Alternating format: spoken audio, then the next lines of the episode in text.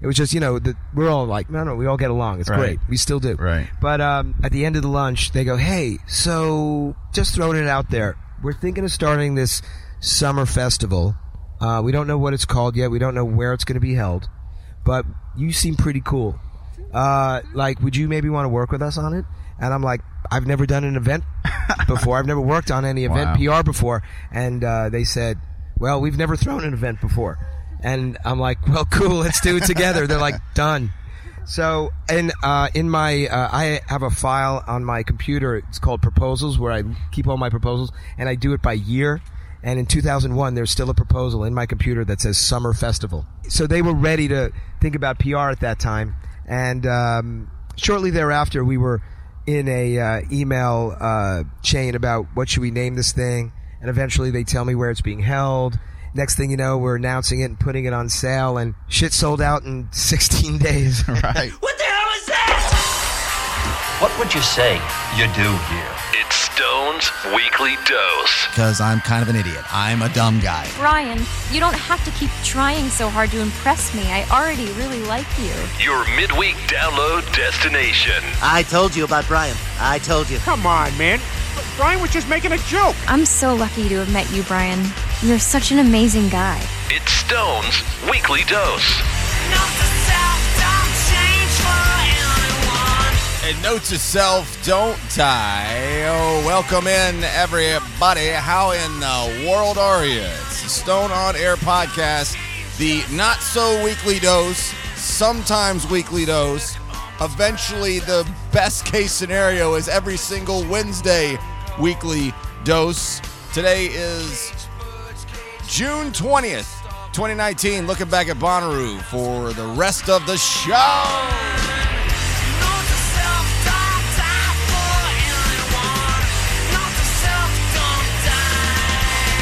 It's kind of like the uh, three week run that I did of Game of Thrones centric shows. If you're not into Game of Thrones, then you clearly have no interest in listening to people or a singular person. But I did have uh, two phone calls from Nick Let's-Go and uh, Letitia Wolf to talk about the, the show Game of Thrones. So clearly, you don't want to hear that conversation if you don't know or care anything about it. The cool thing is, well, I don't know. It might. I don't know. Maybe I'm about to say the cool thing is, is that Bonnaroo seems to be maybe a more interesting topic to somebody who who doesn't really care all that much or doesn't go or isn't interested in it. I'm not sure if that's true or not. I guess I'll find out when I see the uh, metrics and the uh, the, the uh, downloads and all that after the show is done.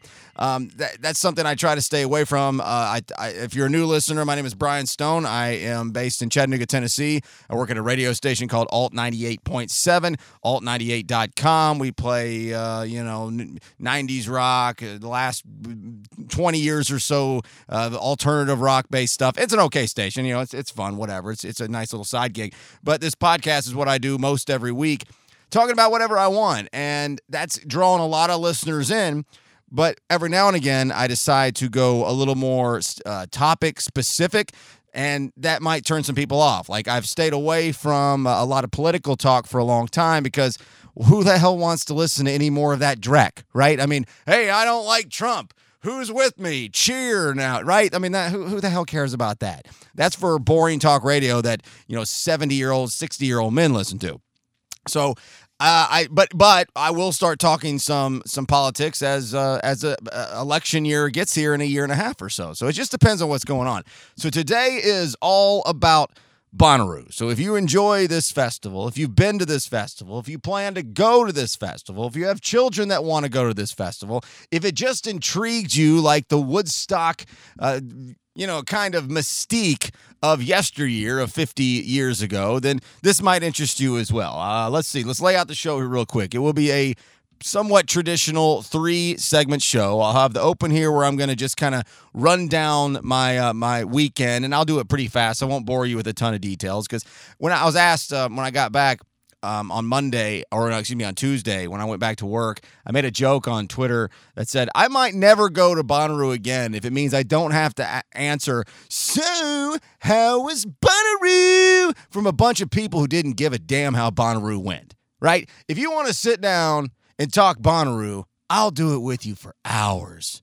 And hours. But if you're just being the annoying asshole at work who just wants to, so how was your Thanksgiving? Like you don't care, stop bothering me.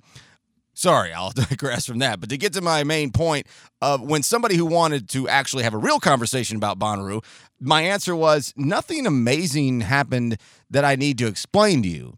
It's just the same amazing and perfection and just uh, uh, unbelievable setting and environment and experience every single year. I mean, there was there was nothing outside of like if I mean Chance the Rapper doesn't mean anything to me, but people were just in awe of that. So I guess that was probably a highlight, but I don't know that. I wasn't there. I couldn't tell you that. I mean, I saw some of it from a distance. I mean, heard it from an earshot. But again, I, you know, people are into what they're into, and Childish Gambino means nothing to me. So was that a highlight? I don't know, probably. But I so it was just another great, great weekend. So back to that point, I'm not going to go on and on and on about how great everything was. I'm just going to kind of tell you what everything I. Uh, I kind of jumped into and, and experienced uh, in kind of a rapid fire kind of way. In the second segment of the show, I am excited about this. This was uh, Brad Steiner said it on his podcast, the uh, What podcast. Um, a very rewarding conversation with a man named Ken Weinstein from Big Hassle Media. He's the founder of that media company back in uh, the late 90s or early 2000s, definitely the early 2000s. He is not one of the organizers of Bonnaroo, but he was the uh, the press and PR uh, team that they went to to uh, to to uh, uh, publicize their uh, their idea Bonnaroo back in 2001. So he's not a co-founder. He's but he is an, somewhat of an original organizer of this festival. And uh, Barry Courter from the Chattanooga Times Free Press, Brad Steiner for Hits 96. They host a, a podcast called The What Podcast. Search it out, check it out. If you're into Bonnaroo, you will love it. Again, if you're not, then you probably won't. But uh, I engineered for them you know had a, we had a chit chat mainly it was barry and brad and ken and it was a joy. We did it at our uh, campsite called camp nut butter. More on that in a minute. That'll be the second segment of the show. And the final segment of the show look at some numbers about arrests citations and some comments that I found on some message boards, uh, comment sections on certain websites, and a tweet or two here and there and just the idea that the uh, that the the state troopers really just make this a way to cash in on uh, on on people who are are just trying to have fun, and it kind of pisses me off. I'm not going to go too far into it. Just going to make a couple of small points and read some things that other people had to say, and uh, just kind of get an idea how that feels. So there you go. There's your three segment show, and we will get started with the first segment of the show right now. So Wednesday uh, is when I first got there. Weather, oh my God, holy wow.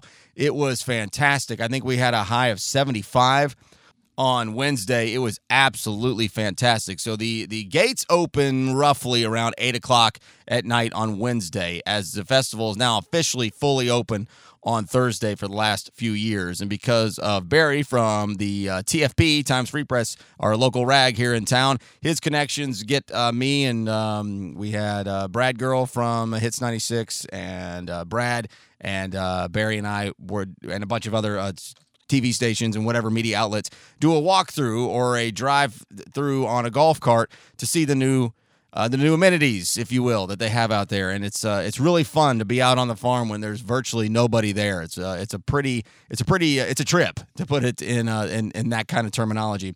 And I always like doing that. We've done that the last couple of years. So we did that. Then we uh, checked in in the evening, and then got our campsite set up by about seven eight o'clock at night Easter, or excuse me, Central Time got that taken care of. Boy, we always do a good job. It always stresses me out. I was telling Barry this, Brad already know, they all already know it. Until we get our real estate, until we get our land grab, I'm stressed. I'm or, or until I also get my uh, check in because if there's anything off, if there's a birth date off, if there's a if there's an initial off, if there's something wrong in the paperwork, they will deny you. It has got to be done exact. And I appreciate that about them. And you know that going in, so you make sure everything's good. So I'm still always stressed. So once we finally get our uh, campground, our uh, you know our kind of borders taken care of, I finally cool down or chill out, I should say, have a drink or a handful of them, and uh, grab a little small snack, and then just kind of cruise the farm a little bit. Just a fantastic time. So that'll get us into Thursday, where this is now the official first day. Everybody's in early, especially when the weather's this good. Uh, the main area where the uh, all the music and activities take place, is open except for the main stage field, which can hold probably twenty thousand people, maybe thirty. I bet it's closer to twenty.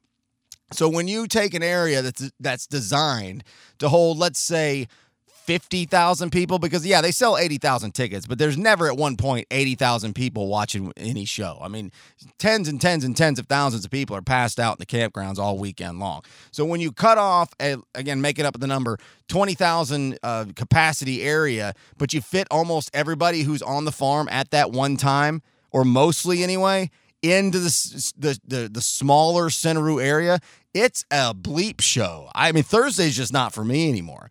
Um, I'll walk around, take a look, and have some fun on a Thursday, but you can't get near any of these tents. When I say tent stages, think big circus tents, uh, big big area, but not not big enough for for a Thursday. It has become the the the, the very cool day to go hang out because everybody's in a good mood. They just got there. So I hang, hung out with my girlfriend all day. We uh, just walked the grounds for a while. Got on the damn Ferris wheel. All right. If anybody says I'm not trying over here, I got I waited in line and got on the damn Ferris wheel on a Thursday. Never done that before. Never been on the Ferris wheel. Period. Uh, I wanted to go see Caroline Rose at five o'clock on whatever the tents. I think it was that, this, whichever one.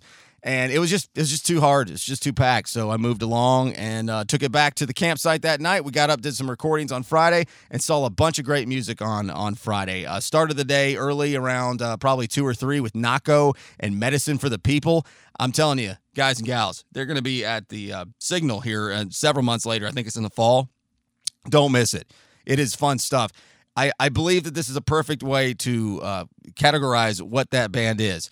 It's Rage Against the Machine message meets Dave Matthews sound. Just think a, um, a fight fight back, take the power back type of message with violins and horns and acoustic guitars. It's it's really fun. Uh, then went and saw Catfish and the Bottlemen. If you listened to last week's show, you know that uh, that was a big one for me. It paid off. It paid off. It paid off. It was Euro trash at its finest. I loved it. I was in the pit. It was great. Five o'clock, I think, or four thirty on Friday. Fantastic. Went saw the Avett Brothers after that. You know, they're fine. They're fun. It's pretty much the same show every time these days for me, um, which is cool on the main stage, which the uh, What stage is what that is called. And it is uh, the best sounding stage I've ever been in front of. It doesn't matter if you're in the pit or 500 yards back. It is such a great sound. For all the sound problems they have in Centeroo, part of that has to do with noise pollution because there's so much going on. The What stage is incredible. So I was trying to take in as many What acts as I could. And uh, then I went to Courtney Barnett, and here was here was the deal with Courtney Barnett. I love her, love her, love her so much. I can't. I it's I've ne- haven't found an artist, performer, band that I've enjoyed this much in the last five years. And she overlapped with Childish Gambino by like forty five minutes to an hour. It was a pretty bad overlap, and it was either sacrifice something I know I was gonna love to just go see something that I might think was okay because everybody told me I would was just something I couldn't buy into. So I got up front as close as I could. Well, I'm in a decent spot, you know, right in the middle, positioned well. Stayed for the entire Courtney Barnett show and just said, I'm just not going to Childish Gambino. I just I can't I cannot walk away from something I know that will be great. And then uh Phish that night uh was disappointing. It was I just it's just disappointing. I already thought I wasn't going to enjoy it because I'm I'm just not that big of a Phish guy, but I really like their music. I think it's great. Really, really, really, really do. And I know virtually. I, I bet if let's just I always use this example when I'm talking about a band. Let's say they have hundred songs. I'm just making up a number. Say I, they have 100 songs. I know 70 of them. So I know a, a large majority of their songs. I just don't really. I just don't dig their show. It just doesn't do a whole lot for me. So then put the wraps on the night that night. For me, that's a busy day. Saturday, woke up, did uh, more uh, recording. Can't remember which one we were doing. Oh, that's right. We went out to Camp Redaroo. We got escorted on golf carts out to the middle of GA to go to this beer exchange with uh, Camp Redaroo. And this was with the What podcast with Barry and uh, and and Brad and Nate Gale came along, who was sh- shooting uh, uh, photography, and uh, Nick Turner, who does graphic design for the uh, for lots of things that we do with Bonnaroo. We all went out there. It was a literal bring a beer, take a beer. Bring six beers, take six beers. It was highly organized and a, so much fun.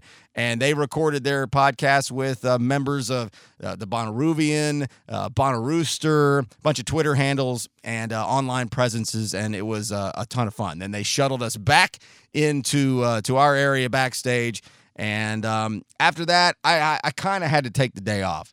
Brad made fun of me. So when I said, I was like, man, I killed it yesterday. I saw four and a half shows. Whew, I think I got to take the day off. and of course, I got killed for that. I wasn't joking. I pretty much had to take the, the day off. So I just chilled for the day. I went and dropped into Bishop Briggs for a few minutes, which was fine. You know, it was okay. I, it was nothing special uh, to me. I know her music okay, and so I knew it wasn't going to be anything to blow me away. But it sounded really nice. And then uh, took most of the rest of the evening off. And then I was out in the field for Post Malone. I wouldn't know Post Malone if he walked into this garage right now while I'm while I'm uh, recording this podcast and said, "Hey, stop the show. Post Malone's here." And I'd say, "Dude, I'm in the middle of a show. Can you get the hell out of here, please?" Like I don't know who he is, and uh, I'm sure it was fine. So then, kind of a late night. I do my late nights just kind of chilling and drinking at campsites. I don't do one, two, three o'clock shows. I just can't do it. So Sunday, to wrap up this segment, to wrap up the open of uh, of the show, went and saw because my girlfriend sh- turned me on to this and she loved him, and I was just like, you know, we'll see what this is all about. Dude's name's Hobo Johnson and the Love Makers. He was not on my uh, preview show I did the week and a half ago leading up to the to the festival because I still didn't know him that well. Oh my god, it was great. Oh my God, it was great. I can't even explain it, so I won't even bore you trying to. Go check out Hobo Johnson and the Lovemakers. He's basically a YouTube star, and he was on uh, damn near headlining the uh, second stage on a Sunday. It was fantastic. After that, went over to Brandi Carlile. Knew what I was going to get into there, and uh, she had a lot of really strong messages with the LGBTQ uh, fight, and it was Pride. Uh, it's Pride Month and Pride Week, and there was a lot of that going on. It was really powerful. Uh, saw two or three songs. That's about it. Didn't stay for long. I'm not gonna act like oh it was the most amazing show I ever saw. I don't know. It was a good. It was a fun four or five songs, and she had a lot of real strong stuff to say. Um, a couple of walk bys for the day. Um, let's see, two feet. I happened to walk by one of the stages while they were the tents while he was playing I Feel Like I'm Drowning. It's a great song. Uh, Wood Brothers, while me and my girlfriend were waiting in the merch tent to buy uh, uh, hats, overpriced hats and shirts for her kids, and uh, Walk the Moon. Oh, God. So I happened to be in earshot of that crappy band. And then to wind down the festival, Went to see the Lumineers. It was good. It was fine. I enjoyed myself. It was very, very nice. The weather was much warmer, closer to summer on a Sunday, but it was just fine. But the joke I made about that was that was one hour of one full Lumineers song. Every single thing they play sounds exactly the same. The good news is that one song that all sounds the same is a really good song. I really enjoyed that. And again, on the what stage. So it sounded incredible. And then just to wind down the weekend, I put it on my uh, show sheet here um, Fishish. Fishish.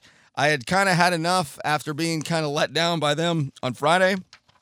And we walked by into the uh, what uh, general area for a little while for, you know, 20 minutes maybe and just said, you know what? They're the last band playing. The what stage is facing directionally right to where your campsite is, talking about my girlfriends. And I went out there and we just laid around at the campsite and could hear it pretty well actually. It was it was a pretty good sound. I mean, I mean, obviously not very loud as far back as they were, but it was a nice way to uh, to end the uh, the weekend, and I I didn't want to be in that mess. I wanted to be away and chilling and making my own drinks and make having my own snacks and um, it was fantastic. I enjoyed it. So that is the end of the weekend for me. If you cared, you now know. If you didn't, you fast forwarded 20 minutes till we got to what I believe is the uh, one of the better interviews I've ever been involved in, and I've been in a lot of uh, involved in, meaning producing, uh, co-hosting, or uh, or just hosting myself.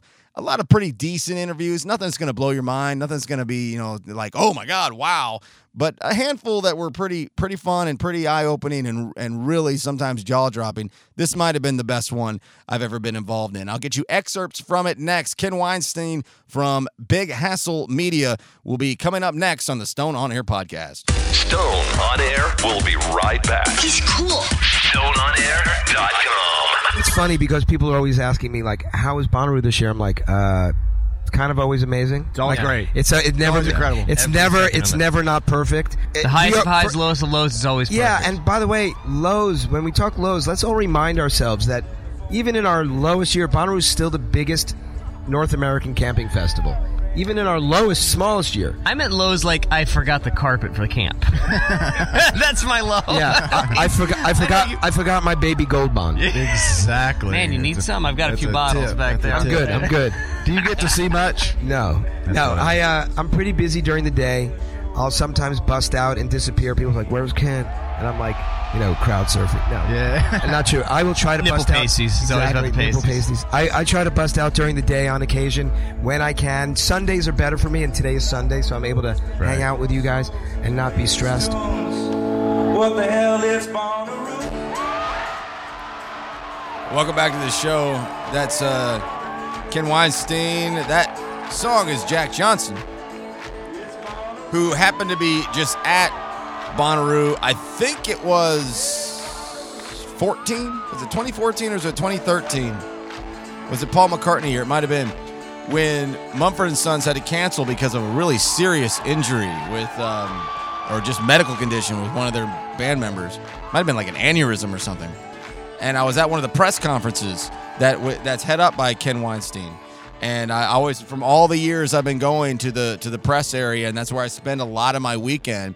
Um, I was sitting there, and I used to go to the orient. as an orientation where they give just you know just the basic rules and all that. Well, long ago I stopped going to ori- orientation because I know all the rules. But um, I would still even go if I didn't know, just because sometimes there'd be some free food or something. And um, I'm looking up, and I got my uh, I got a little handheld uh, video camera in my hand. So that, okay, so this was definitely 2013 because I remember where I got that camera. And um, I'm focused on Ken talking, and he says, "Okay, Mumford is canceling, and um, you know, here's what we're thinking." La da da. And I look to my left, and I take the camera because I see people starting to look, and right next to me, one and a half feet away, directly up, if I look up from sitting down at this little presser, is Jack Johnson. Sitting right, standing right next to me, and I got a good shot of it. I use it on a video I made back at the old crappy talk radio station when we did some uh, some fan videos or something. And he had a guitar in his hand, and I put the camera back to Ken, and he starts talking about, "Hey, Jack Johnson is going to take the place of Mumford and Sons because Jack Johnson just happened to be there." and they said, "Hey, can you?" Uh, can can you get a band together and play the a headlining slot? I think on that Saturday night, and that song right there coming in is a song. He said, "What the hell? It's Bonnaroo," and it was just a real quick ditty about I was just here to hang out, and then all of a sudden I had to be on the, main stage. It was uh, yeah, Tom Petty was the headliner on Sunday night. That's exactly what it was in 2013, I think. Anyway, all right, so I uh, I jumped the fence at Bonnaroo 2002. I was sitting around in my house, 22 years old, out in East Brainerd, Shadow Ridge at my mom's house. I think they were out of town. I think we had some people over just sitting in the driveway and they were leaving. And I said, Damn it, I, I have friends in Nashville. I have friends in Murfreesboro. I cannot sit here while this this festival is taking place that I'm hearing all this buzz about. Of course, not really internet then. There is, but only if you find the one computer in your house where you can use it. Cell phones barely, that kind of thing. And I just jumped in my car, the same car that's been to virtually every Bonnaroo, every Bonnaroo but two. So of 18 Bonnaroos, this car has gone to 16 of them. Little red Echo, Toyota Echo. And I drove up there, and as I pulled up, I could hear widespread panic. It was One Arm Steve. I remember the song. I remember it very well. And I I just parked wherever I could find a place to park, and I walked up and I saw a chain link fence that was partially torn down. I stepped over, I walked in, and I just thought, holy shit, what is this? And I was a little nervous. I was young. I didn't, you know, I didn't know if I was going to get in trouble. So I just went as far as I could till it felt like I wasn't going to get messed with, messed with, but I wouldn't have gotten messed with no matter what happened, likely. But I got as close as I could where I thought I wasn't causing a, a, a scene, and I watched Panic for about an hour and a half, maybe two hours. Walked around, ran into a friend of mine, and um, he was high as a kite. It was Scott Moore, as a matter of fact. And uh, anybody who uh, goes back to Oodawall days knows who I'm talking about and will get what that means. Anyway, so uh, I watched Panic and then I left. And I went to Nashville and I stayed at a friend's house and I went home on Sunday. So that was Bonnaroo year one. Then I bought tickets the day they wanted to sell for 2003. Was there all weekend. Saw Neil Young, Panic again, Allman Brothers, uh, G Love, and however many others. And I won't go through every year. But then in four, I did the same. And then in five, no, four, I got media barely. By five, I got guest in media. Six, seven, eight, nine, ten, and then it, it just built from there. So every year I was going as a media member, but I was still, you know, I didn't really know what I was doing. And every time I'd go to these press areas into this into the the radio compound, I would see this guy Ken Weinstein. And I knew he was important and he looked cool and everybody wanted to talk to him and wanted to be around him and wanted to, you know, pick his brain about something. But I never really actually, I didn't want to bother him. I'm never that guy, even when there's celebrities around, because in this press area, you can regularly get pretty high level celebrities at times. And uh, I just kind of watch, take pictures, and just just take it all in. And it's it's I'm just I geek out on it. It's a lot of fun. And so after the last couple of years, we've been doing these run uh, walkthroughs that I was telling you about in the open. And uh, Barry asked Ken if he would come on the podcast, their podcast, Brad and Barry's The What Podcast. Search it out and listen to it if you are a Bonnaroo fan. And uh, you can hear the entire conversation with Ken. But I have eight uh, clips, eight tracks that I've pulled at a total of about seven or eight minutes out of a 30 minute conversation that I want to share with you that is fascinating to me because it's it, it's the conversation of how this festival came to be, how he and the organizers got together and figured out if this would work, how this would work, and um and and how they were going to do it. And i think it's great. Again the full conversation uh, at the what podcast the whatpodcast.com but for now this is just going to be talking about the origins of bonnaroo. We'll just start at the beginning. Who is ken weinstein and what was he doing in 2001 Yeah, so uh, I own an independent PR company, Big hassle. Big Hassle Media, and uh, I have uh, I was approached in um, 2001 by this company that I had never met before called Superfly. They were based in New Orleans, and um, I was working a band called the North Mississippi All Stars at the time. I pardon my voice. Sunday, at bon- Sunday at Bonnaroo. Sure. I was working with North Mississippi All Stars on Shake Hands with Shorty, and uh, we were crushing it. We were getting so much press, and they were opening up for Galactic at the time. They were opening up for Galactic.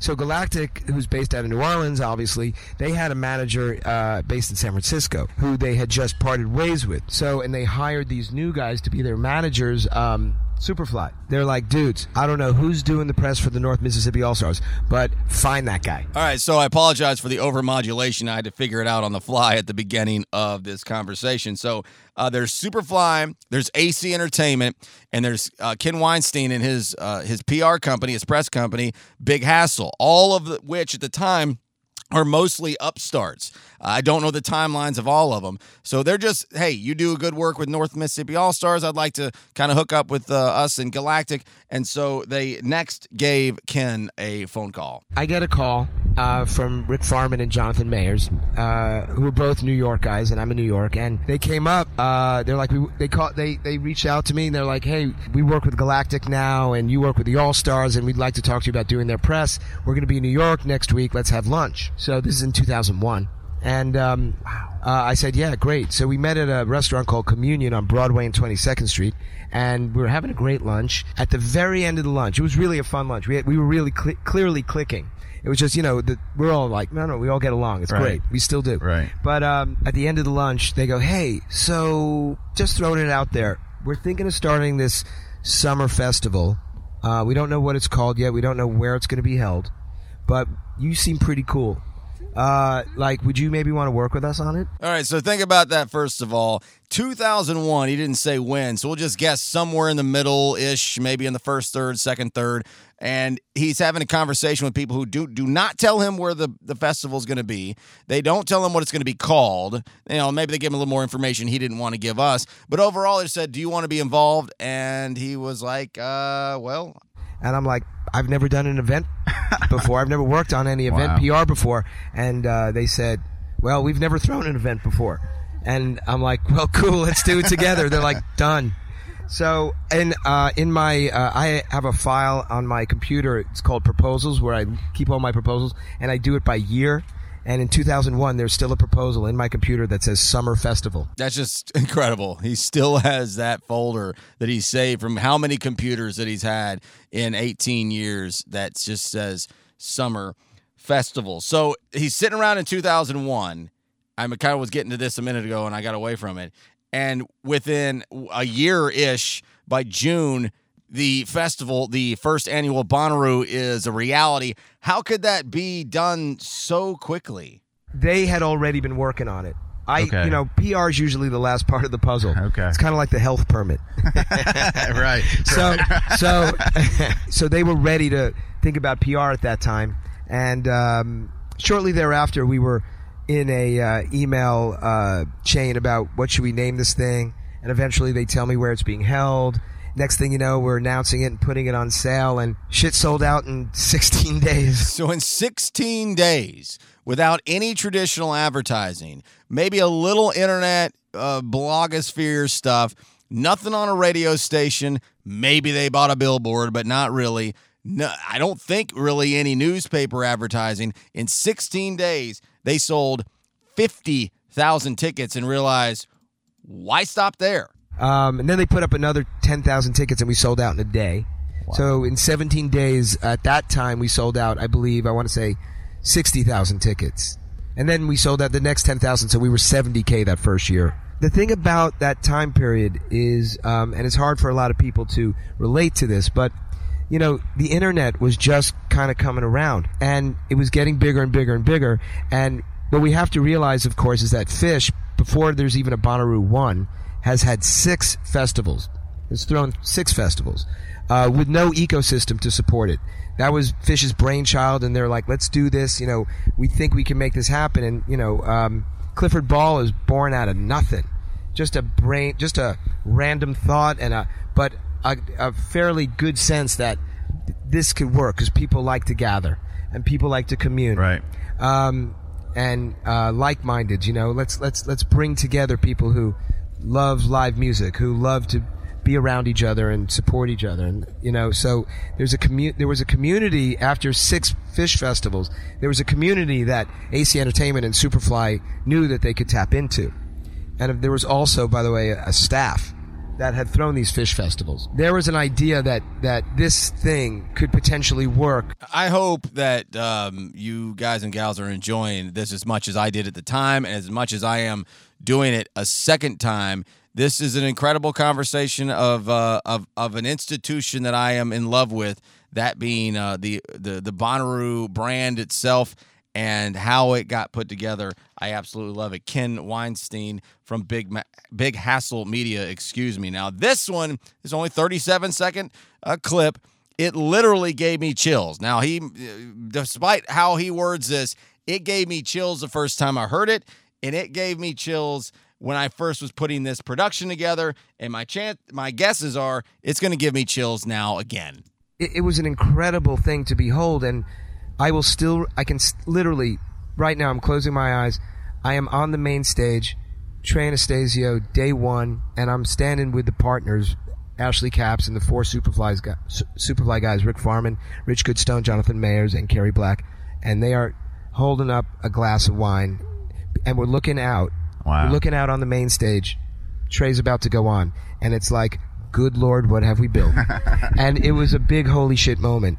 And uh, I'm getting. I'm getting chills. I'm getting chills thinking about it right now because it was seriously like, oh my god. It was an, an incredible conversation that Sunday afternoon at Bonnaroo just four days ago with Ken Weinstein. So I got two clips left here of this segment, and then we'll talk about some arrest and some uh, police activity, and then we'll wrap up this year's wrap up show of Bonnaroo 2019. We started having a conversation about how obviously it started as a jam band festival and that it has evolved over. It's almost like in sections. Like the first five years were this, and the next five years were that. Um, like in 06 and 07 and 0, uh, yeah, 06, 07 was a lot of Radiohead and and uh, and uh, why am I blanking? Uh, Tool and stuff like that, and then later on some Tom Petty, and then then it started to turn with Paul McCartney, and then now a lot of pop acts, The Weeknd and Lorde. It's it just it changes with the fabric of of of the world around it, and it's a lot of fun. At the end of the day, it's about the music, it's about the fans, it's about the experience, it's about something that you cannot get anywhere else the most what, what's really incredible about Bonnaroo uh, is its fans, and we could not be here without them. And they are the most special people. They are full of open-heartedness and love and kindness, and uh, they are the most open open-minded right musical fan base. The thing is, is that the Bonnaroo fan base, yes, grew up with Phish and the Dead, sure, but they also grew up with reggae they also grew up with punk rock. They also grew up with indie rock. They also grew up with, you know, uh, world music. They grew up with hip hop. They l- like it all. So, yeah, it was a jam band festival because that was a touchstone that was for connection, but that was only tapping a part of their personality. There was other shit in their heads mm-hmm. that was a part of it. So, Bonnaroo grew out of uh, out of um, out of their love of great music.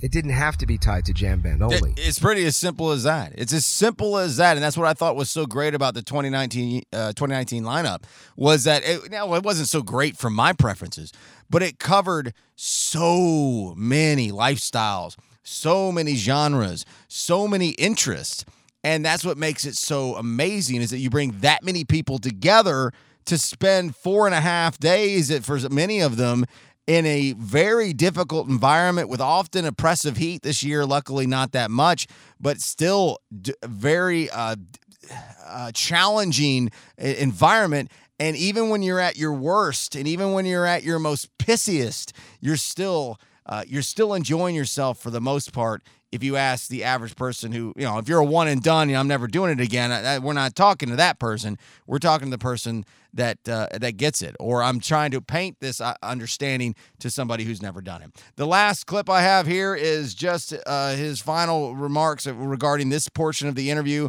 Uh, is 365. It is always changing.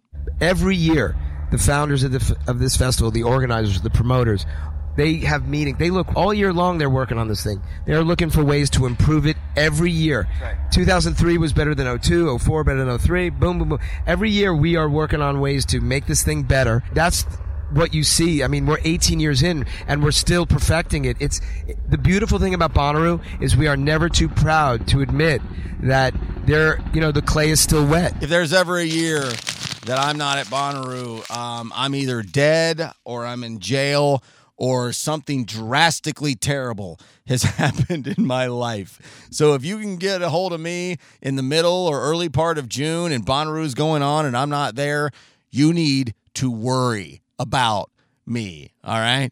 I'm going to get out here. We'll look at some numbers from some of these arrests and uh, how the state troopers are kind of a bunch of assholes in a lot of ways.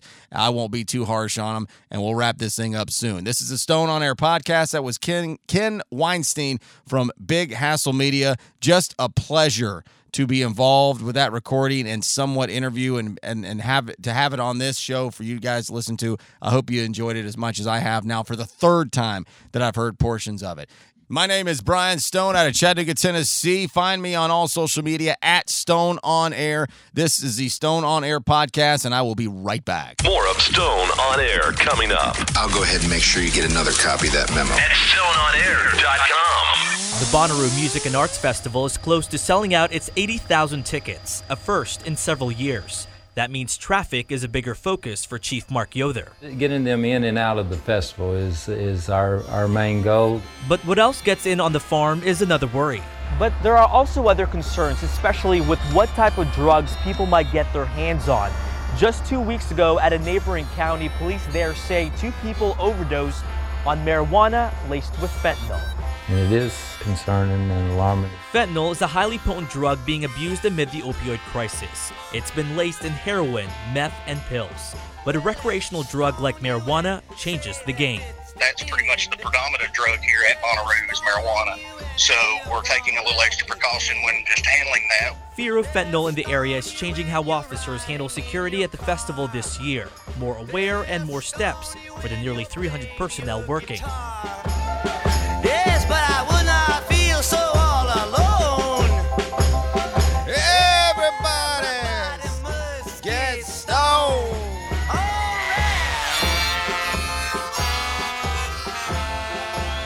My views on drug usage has been similar to the evolution of my views on religious beliefs.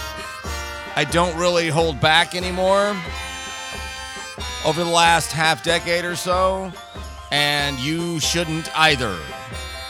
It doesn't matter as long as you're being safe and not harming or bothering other people, is what I say with sex, drugs, rock and roll, and religion. As long as you're not bothering anybody else, why would anybody give any kind of damn about what anybody else is doing? Well, that's just not the way the last several generations were raised. The good news is, is many of them are being raised much differently these days. Welcome back into the show. I'll wrap this thing up here pretty soon. I'm going to spend a few minutes on this, just looking at the uh, the police presence uh, from uh, you know coming in and out of the festival and somewhat in the middle of the festival. It's a little a little different. I saw this year because I was spending a little more time in GA than I have in the past. But I have uh, just for the record, in case you haven't been around over the past years to hear these shows. I'm in GA a lot every year. Now, Brad and Barry and Nick, well, I don't know about Barry, but Nick for sure, because he said it out loud. I ain't never been out here.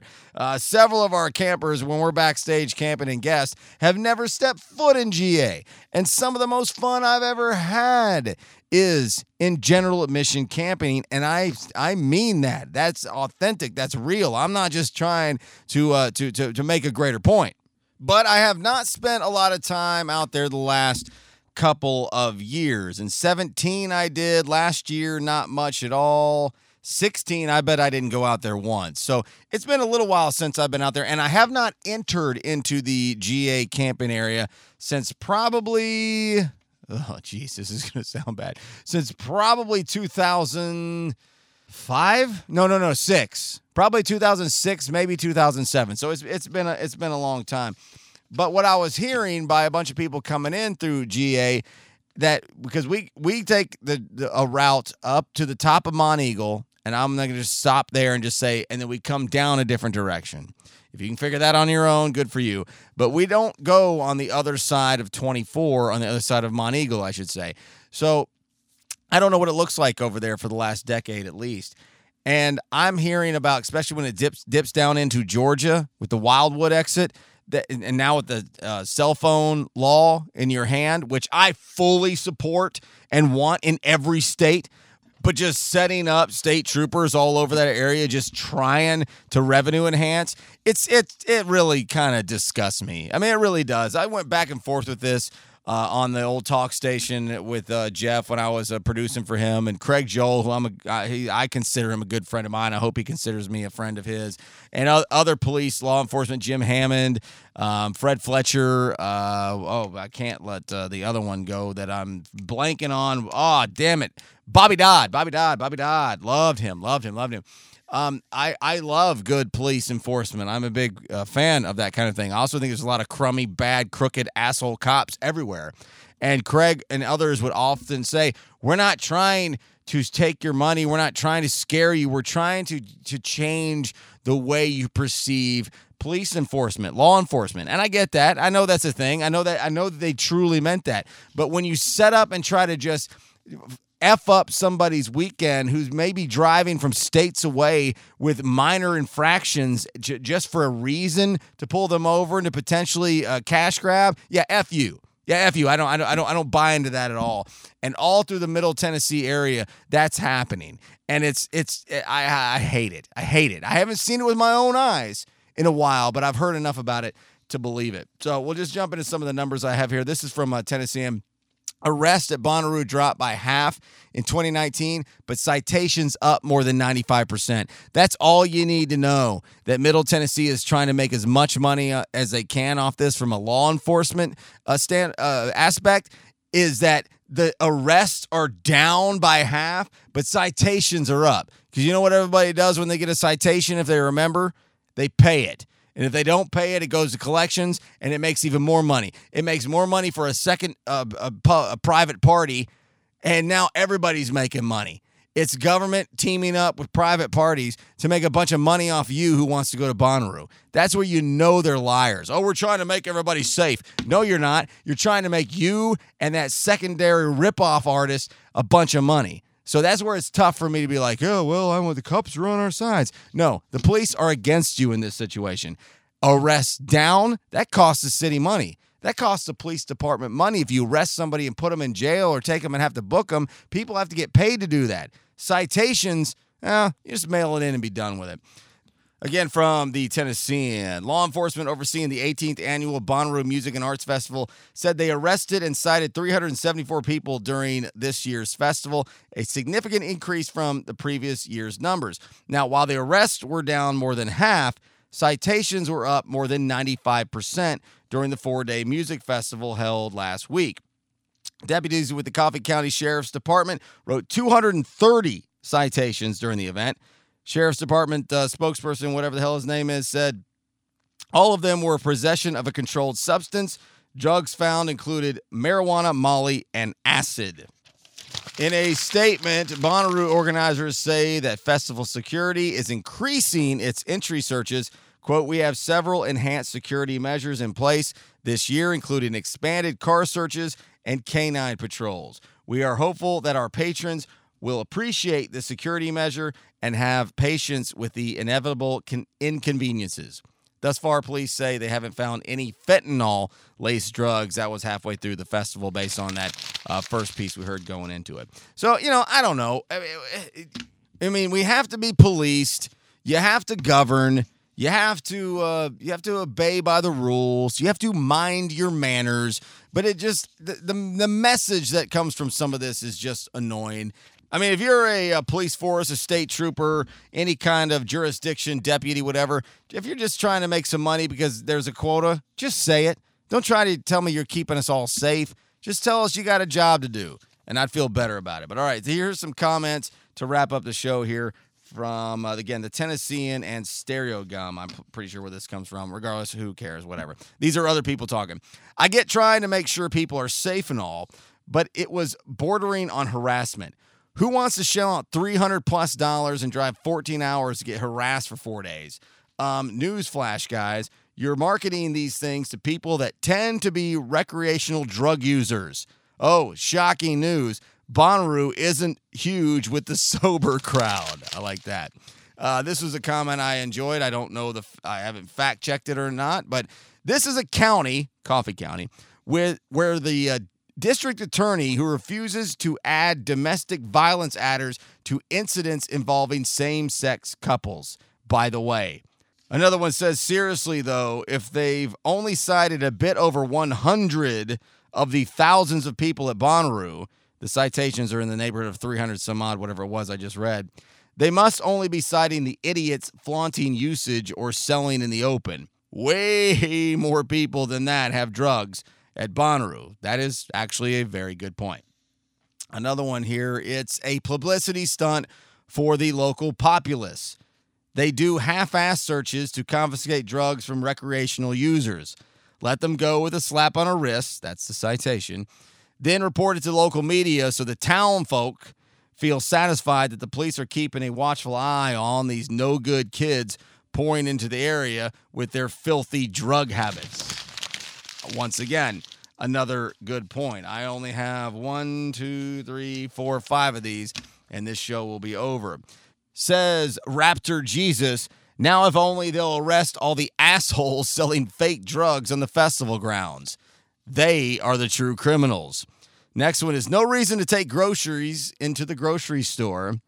And one more on this page says, yes, exactly. I went back in 20, uh, 2004, and inside the fest grounds was the biggest black market for illicit substances I had ever seen in my life, like shooting fish in a barrel. That's not how it is anymore. It's not a drug dealing marketplace. You might be able to find something if you know somebody, but it's not a drug dealing marketplace. And it's also not a dangerous place. I'll finish that on the way out. Uh, two more. Thought you were cool, Bonnaroo. Fucking narcs. it's from Smeezy Beezy. And the final one I will read and then wrap up the show. People are always going to do drugs at music festivals, and arresting people is not going to solve the problems associated with it setting up a drug testing booth so that they can find out if their drugs are tainted with fentanyl. That whole report we heard on the front end of this segment. Back to this uh, comment. Or their acid is really some crappy research chemical would do far more to pre- prevent overdoses and bad trips. And uh, there you go. So as I wrap up the show, that was uh, what I want to go back to was the dangerous aspect of it. There was another death uh, this year. There's been, I'd say, five or six or maybe even more. I don't know. It's it's just heartbreakingly awful to think about that that happens at a place like Bonnaroo because it truly is not a dangerous place. There is nothing dangerous about this festival. There's danger amongst numbnuts that don't know how to conduct themselves in any setting. That is true anywhere you go.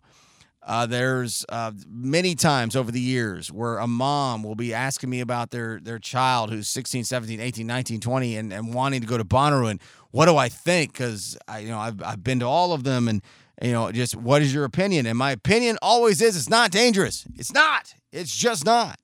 And if you were gonna go somewhere and get yourself OD'd or get yourself, God forbidden, killed or in any kind of dangerous situation, that's because you created that situation on your own and you you or that person would have likely done it anywhere. You would have that person would have gone to any kind of setting that that gave any kind of opportunity to create danger. They would have done that there. They would have done that at Talladega. They would have done that at Forecastle. They would have done that at uh, wherever, right? At the beach. But in this setting, it is it is a little bit the one thing that does make it i guess the one tiny thing that makes it a little dangerous is that it can be so hot in june but it hasn't been hot in june in three years and we've had several really great weather years most of this decade so that's that i'm i'm not going to give much uh, uh, credence to that argument that it's so hot that that that creates a danger because most years in the decade of, of, of the of the second decade of the 21st century that hasn't been the case.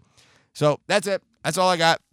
Y'all have a good one. Again if you're a new listener at stone on air on all social media uh, stoneonair.com uh, worst website you've ever been to but hopefully someday it'll be better and uh, all right goodbye i hope you enjoyed it i enjoyed it another bonnaroo in the books and I absolutely loved it. And I love you, and I'll talk to you soon. Goodbye.